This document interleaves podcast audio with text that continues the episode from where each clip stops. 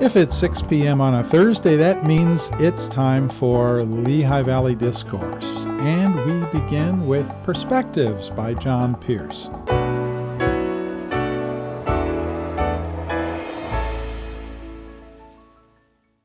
Our engineer this evening is Neil Heaver. Thank you, Neil.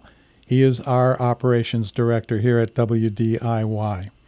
This evening, you are going to be very pleased to hear from three ladies of history. We're going to take you back to the 18th century, and then we're going to come up to the 20th century. And my guest this evening, the first one, is a name that you know very well Martha Washington. Yes, indeed, she's right here with us on Perspectives. Martha Washington, let me begin by asking you have a couple of other last names in there. I do. Would you like me to introduce myself? Please. My name is Martha Dandridge Custis Washington, and I am come here tonight to talk to you a little bit about my life, my children, my grandchildren, the two great men to whom I was married, and the hopefully helpful part that I played in our nation's history. Now, I was born on June 2nd, 1731, to Fanny Jones and Jack Dandridge at our plantation called Chestnut Grove. Now, in my time, the word plantation defined an agricultural property devoted to the cultivation of a single crop for the export market. And in Virginia, we grew tobacco. Now, Chestnut Grove was typical. It was a middle sized plantation with a two story, uh, very comfortable frame house with pine paneled rooms on each floor, fireplaces at each end of the house, and the kitchen in a separate building in case of fire. I was born on the first floor in my parents' bedroom, and I was their first child. As you can see, I am a brunette with hazel eyes, and I stand at just barely five feet tall, although heel shoes do help. We've lowered the microphone for you. Oh, thank you very much. I was called Martha after several maternal ancestors, but I was called Patsy by my friends and family well into my 20s. You see, Patsy, Patty, and Pat were nicknames for Martha. Just like Margaret was often shortened to Peg or Peggy, Yes. and Mary to Paul or Polly. So until I was about 19 years old, I was Patsy Dandridge. Hmm. And then when I was about 20 years old, I married my first husband, Daniel Park Custis. And we almost didn't marry. Do you want to know why? Ooh, that's a tease. Of course I do. Oh, yes. Well, his father was the Colonel John Custis, and Daniel came from a very old colonial family, the top tier of colonial society, really. And the Colonel John Custis, his father, did not want us to marry because, frankly, my family's fortune was not as large as my family, and my parents could not provide a very large dowry for me. I went and visited the old codger myself, and The old codger. he did decide that we could be married. So marry Daniel I did. He was 20 years older than I, but a kinder man you could not find in all of Virginia. We had a very happy marriage for seven years. We had four children. And unfortunately, in um, uh, after only seven years of um, wedded bliss, he died Oh, of a fever. And um, by that time, we'd lost two of our children. And so I was alone with five plantations to run because I'd inherited a lot of land and uh, when he died, and houses in Jamestown and uh, Williamsburg. And I became thus the wealthiest widow in the colony of Virginia at that time. interesting. Yes. And that's at that point then you met George.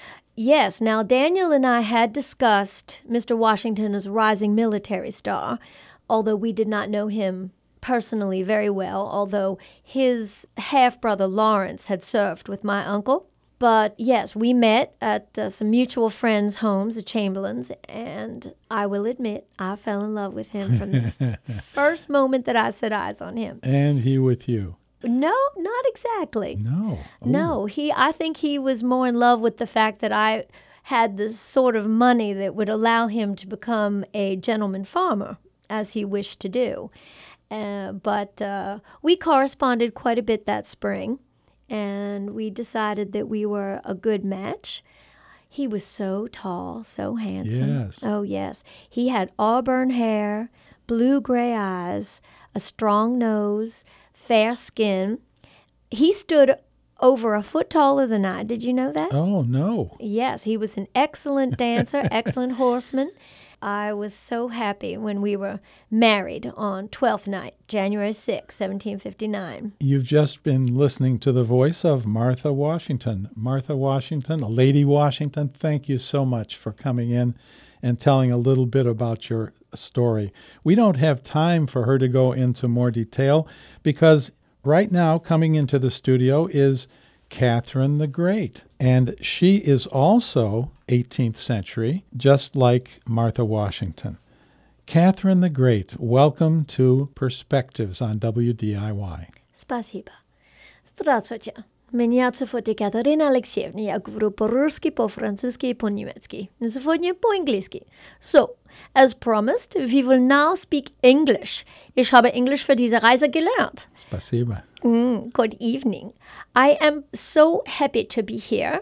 I am Catherine II, Catherine the Great, so called by my adopted people of Russia. I was overwhelmed by their love, and I did all I could to become as Russian as they, if not more so.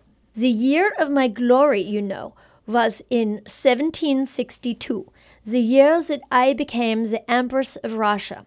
But the year in which I choose to return to you is the year of my love, the year of my secret marriage. Oh, Yes, to Grigory Potemkin, my Grisha, the true love and partner of my life. And this was in 1774. At that time, I was 45 years of age, Empress of Russia in my own right, and mother of the future Emperor, my son Paul.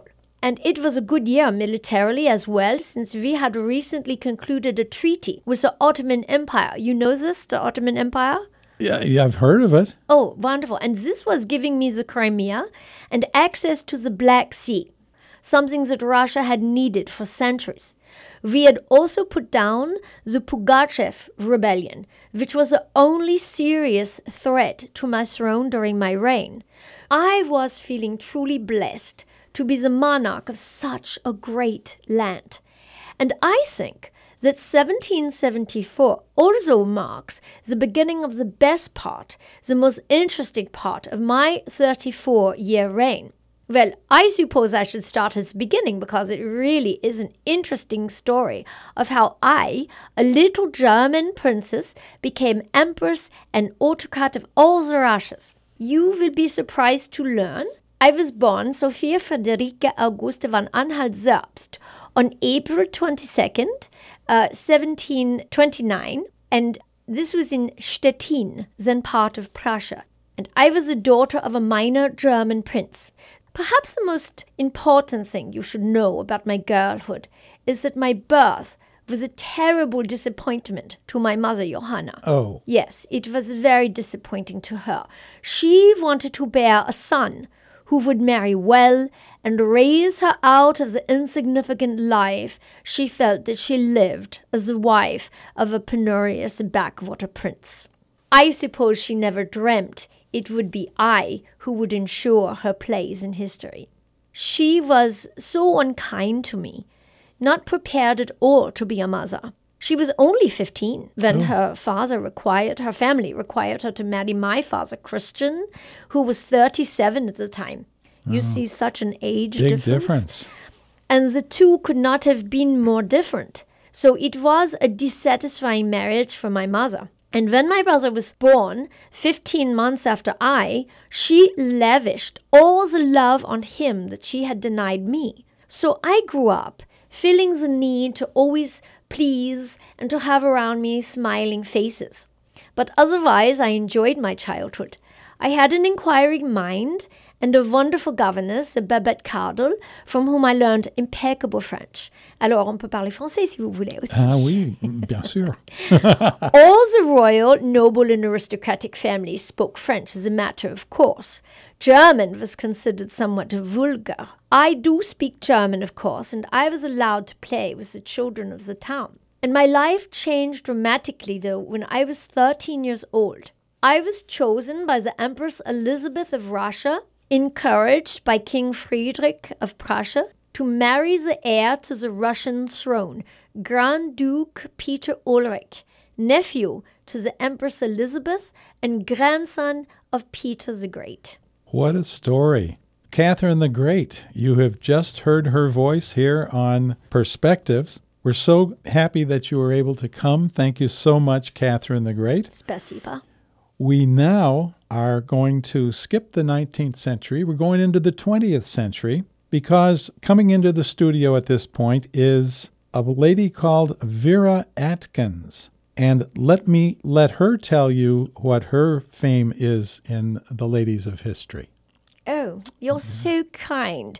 And welcome to 1948. My name is Vera Atkins, and I am so pleased to be here tonight to talk to you about a subject dear to my heart. I have carried the burden of secrets for so long, it would be quite wonderful to share them with you. Oh, good. I do hope I've piqued your curiosity. Yes, indeed. I am here in my capacity as second in command to the head of F Section, F for France, of Britain's SOE, the Special Operations Executive. Hmm. Yes, we were the competition really of MI6. You know of MI6? I don't know MI6. Oh, it is the intelligence services of Oh. Britain. Yes. Are we talking about spies? Yes, yes, hmm. we are. And my mission tonight is to apprise you of some very important women, American women, who helped the cause and helped to defeat the Nazis and, of course, the Japanese during World War II. There were many women from around the globe who also fought, but I thought Americans might be particularly interested in their compatriots. It is so important that we remember their sacrifices and their contributions. As Dwight Eisenhower said, resistance actions played a considerable part in our complete and final victory. There are many who would love to know what I'm going to tell you tonight, not least of all about myself. Oh, we can't wait. Do you know that I was born in Romania, actually? No. Yes, in 1908. And I never talked about that because I didn't want my foreign origins to jeopardize my career. I entered the secretive world of sabotage and resistance at the very beginning when Winston Churchill surreptitiously gave his assent to the creation of the SOE and joining us to set Europe ablaze. Oh, Yes, we were all amateurs at this game, more or less, but determined that Germany would not continue her domination of Europe. So, when Germany invaded France, the goal became sabotage, infiltration, and resistance. wow. Yes. And that piqued your curiosity. Well, my job was to recruit uh, agents who would be parachuted into France, where they would meet up with French resistance fighters, and also they would recruit French spies into our network. Wow. So it was incredibly interesting. This is the voice of Vera Atkins, who was actually a spy during World War II. Vera, thank you so much for coming by. Oh, thank you so much for having me. Well, you've just heard, folks, from Martha Washington, Catherine the Great, and Vera Atkins, a World War II spy. Stay with us. It's time for us to take a break. And when we come back, we will talk to the lady behind these voices. This is Lehigh Valley Discourse Perspectives. Stay with us. Celtic Fair, a celebration of Celtic music and culture, from its roots in Ireland, Scotland, Wales, Brittany, and Galicia, to its branches in Australia, Cape Breton, Canada, Chicago, New York, Philadelphia, and the Lehigh Valley. Music, interviews, and a weekly culture calendar every Thursday from 7 to 9 here on WDIY Spread the word about your business or organization to a well informed audience. Become an underwriter with WDIY. Our lineup of NPR news and locally produced programs reaches thousands of engaged listeners in the Lehigh Valley and beyond. Underwriting on WDIY is an affordable and effective way to provide information about your product and services to people who care. To learn more about underwriting opportunities, 610 694 8100 or WDIY.org. And we're back here on Perspectives. I'm John Pearce, your host. Our engineer, Neil Heaver, who is our Director of Operations here at WDIY. This evening we're talking about Ladies of History. In fact, there's an organization, and my guest on this half hour is the organizer and founder of the organization called the Ladies of History, Alisa Dupuy. And she writes that the Ladies of History is a labor of love that grew out of a desire to study history, wear the fashions of different eras, and bring history to life in a lively and fun way. History doesn't have to be boring! Exclamation mark. That's a good one. Owner Alisa Dupuy began the business in 2006. It was called Historical Teas. That's T E A S. Mm-hmm. Huh? There's no E on the end of that, right? No, just Though drinking th- tea. You, you, you could have made a play on words there. we could have. Just drinking tea, yeah, because her main clients at the time were tea rooms. Since then, though, she has branched out and her list of clients has grown to include historical societies, libraries, bed and breakfasts, book clubs, social clubs. Let's mention the DAR in here Absolutely. church fundraisers, and schools.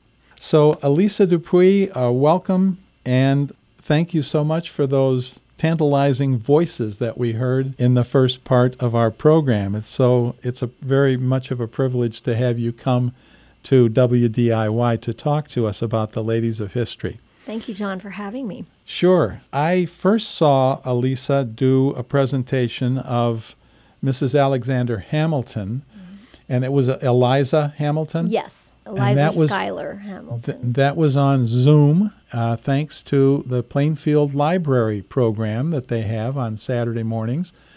So, a little shout out there to Sarah Hull, who organizes it. And thanks to her, I got to see Alisa Dupuy in action on Zoom. And then I suggested that a local branch of the uh, Daughters of the American Revolution should invite Alisa to come and give her presentation of Mrs. Hamilton, which she did. So I got to see her in person now. And I would encourage any of you who can go to one of her presentations to do so because she dresses up in these wonderful costumes.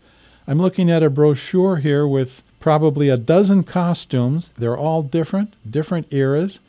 So, Alisa, well as as much as you like to to speak, you also like to dress up. I do. I do. Do you have a favorite costume of all these? Oh my gosh, uh, probably Queen Victoria. As you Oh, can see in the brochure, it's a beautiful gown. It's uh, a reproduction of an Ingres portrait painting. Um, a woman was wearing that gown, and I asked my seamstress, "Could you possibly reproduce this?" And she did a great job. That does it, she wear a hat also, Queen Victoria? Uh, she wears a crown and uh, s- some flowers because I portray her in 1860 before the death of Prince Albert. So before she was only wearing black. Um, I go I go back. So I try to portray women who are approximately in my age range, so about 45 to 60. I try to portray women that I feel I can manage to resemble physically. I'm very short, so many of my characters are about five feet or so. You haven't done Julia Child yet. No, I, I've I've been asked periodically if I do Julia Child, and I said no, hmm. I don't really have the height for that. So But you certainly have the accent. You have the accent for all of these ladies of history. I try, I try. Yes. Yes. No, Yes. it's, it's amazing to me the way you can turn on all of these accents.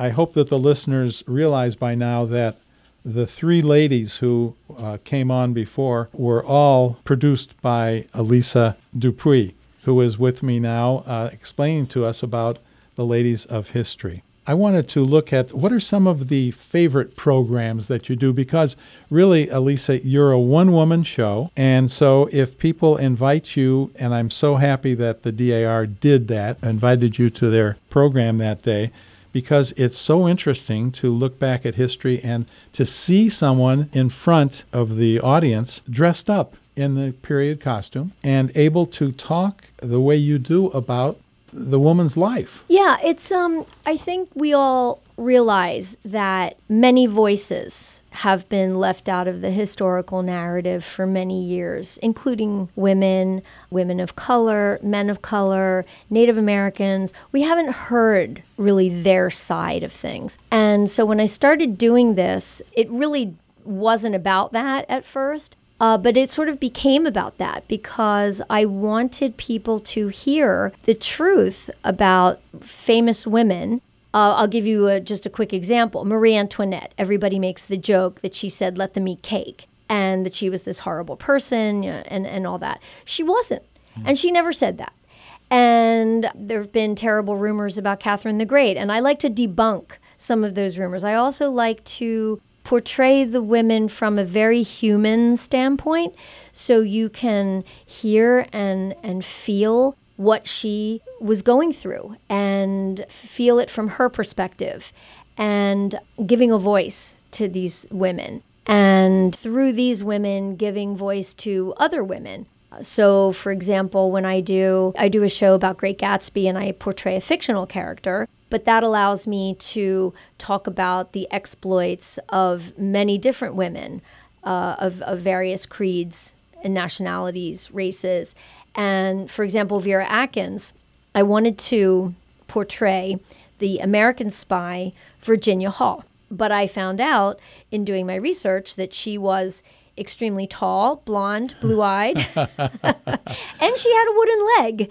So, oh. I so I found someone in her surroundings, someone that she knew, who was her spy mistress, which was Vera Atkins, who I felt I could resemble. And it turned out to be a good thing because being Vera allowed me to talk about Josephine Baker, allowed me to talk about Julia Child, allowed me to talk about Marlene Dietrich, all of whom were involved in spying and doing work for the government during World War II. Oh my goodness, Julia Child. Uh huh. Yes. Whoa, She that's a side of her we didn't know. huh? Exactly, exactly. so it, it's it's been fun learning about all these women and bringing them to life Right. for people. And the greatest compliment that I can ever receive is when someone gets lost in the show and really believes that I am that person. Yes, and that's easy to do because that's happened to me too. Oh, so thank you. bravo for that. Thank you yes, very much. indeed. Well, and and what you bring to it is the story that gives a lot of context to what we know about the men in these women's lives. Yes. When you do Martha Washington or Eliza Hamilton, for instance, we know about their husbands. We don't know about them really. Right. Uh, you also do uh, Dolley Madison. Mm-hmm. And so there's one who is better known, probably, in her own right than some of the others. You also have, uh, you do some female pirates. All right. Are you kidding me? yes, there were female pirates. Anne Bonny, Mary Read. Oh, my goodness. I had- Lots. I had no idea. Yes, that's a fun show to do. I have a fictional character called Eliza Blackheart, and you know, ran away from home, uh, Great name for a pirate. married a huh? sailor, Bernard Dupre. I, you know, I sort of uh, use my own names in, in these ways, and uh, that that's fun to do. That that's really fun to do. I like dress it. as a pirate. I come armed to the teeth. Okay. Do you have a uh, patch over the eye? No patch over the eye, Hmm. no parrot. That's sort of one of those myths. No walking of the plank. That's also a myth. But I, I do I do try to try to bring that era to life for people. Terrific. And then you do one that's Marie Antoinette's Lady in Waiting.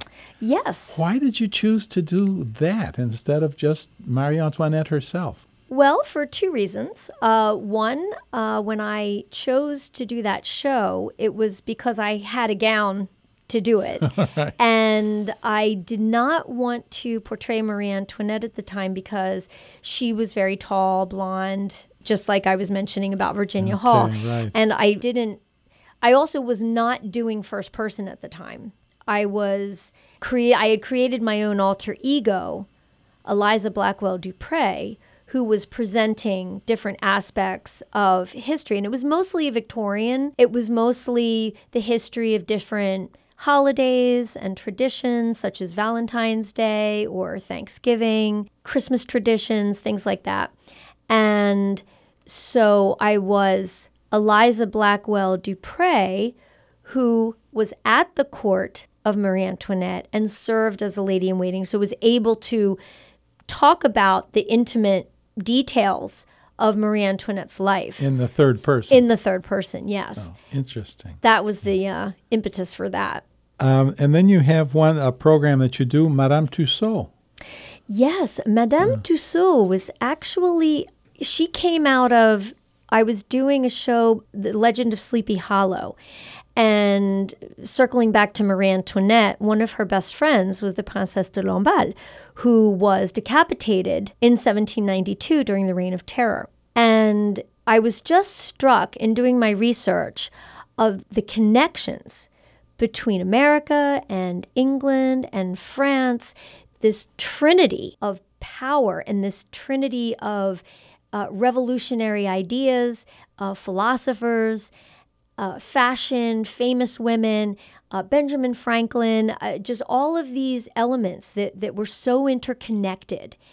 And I developed a show around that with the Princesse de Lamballe as the main character. So I did a little bit about her, about her bio, her bio, being her, and how she came to be with the court of Marie Antoinette, uh, how she came to be decapitated, and then hooked that into the legend of Sleepy Hollow, which of course is about a Hessian soldier who loses his head uh, during one of the battles of the American Revolution. And in doing that, I discovered that Madame Tussaud had actually sort of fabricated her whole life story.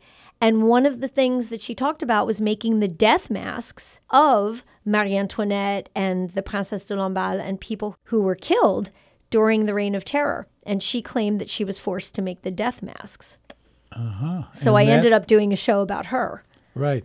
Did uh, Madame Tussaud begin this idea of her the, the museums of character, or is that someone yes, who that came, came after from. her? Well, that came. No, no, no. She did do that. Uh, she worked for and was sort of like an adopted daughter in a way of a master of waxworks. And he, a Frenchman, who would make, for example, a wax model of a hand so that surgeons could study the hand, for oh. example. Hmm. And he would make these different wax figurines. And he used her as an apprentice, and she became very skilled. And he had a, a studio and a museum. And when he passed away, she inherited everything from him. And that gave her her beginnings. This is Alisa Dupuy, my guest this evening, who does these different characters. She has obviously the accents to do them. She dresses up, and I wish you all could see this beautiful brochure with all the different period costumes that she uses. Alisa, if people want to get in touch with you, what would be the information they need? Well, the best way is to email me at alisadupuy at gmail.com. And that's A L I S A D U P U Y at gmail.com. Uh, you can also call me at 215 778 9860. Or you can visit my website, which is www.theladiesofhistory.com. Or you can just Google me, Alisa Dupuy, Ladies of History, and you'll find me. Thank you so much for being my guest this evening on Perspectives. Oh, thank you so much, Sean, for having me. really Alisa appreciate Dupuy, she's the best. If you get a chance to see her in person, please do yourself a favor and do that. Thank you, dear listeners, for tuning in this evening. Thanks to Neil Heaver, our engineer this evening. I'm John Pearce. Until we meet again, remember to be gentle with your neighbor.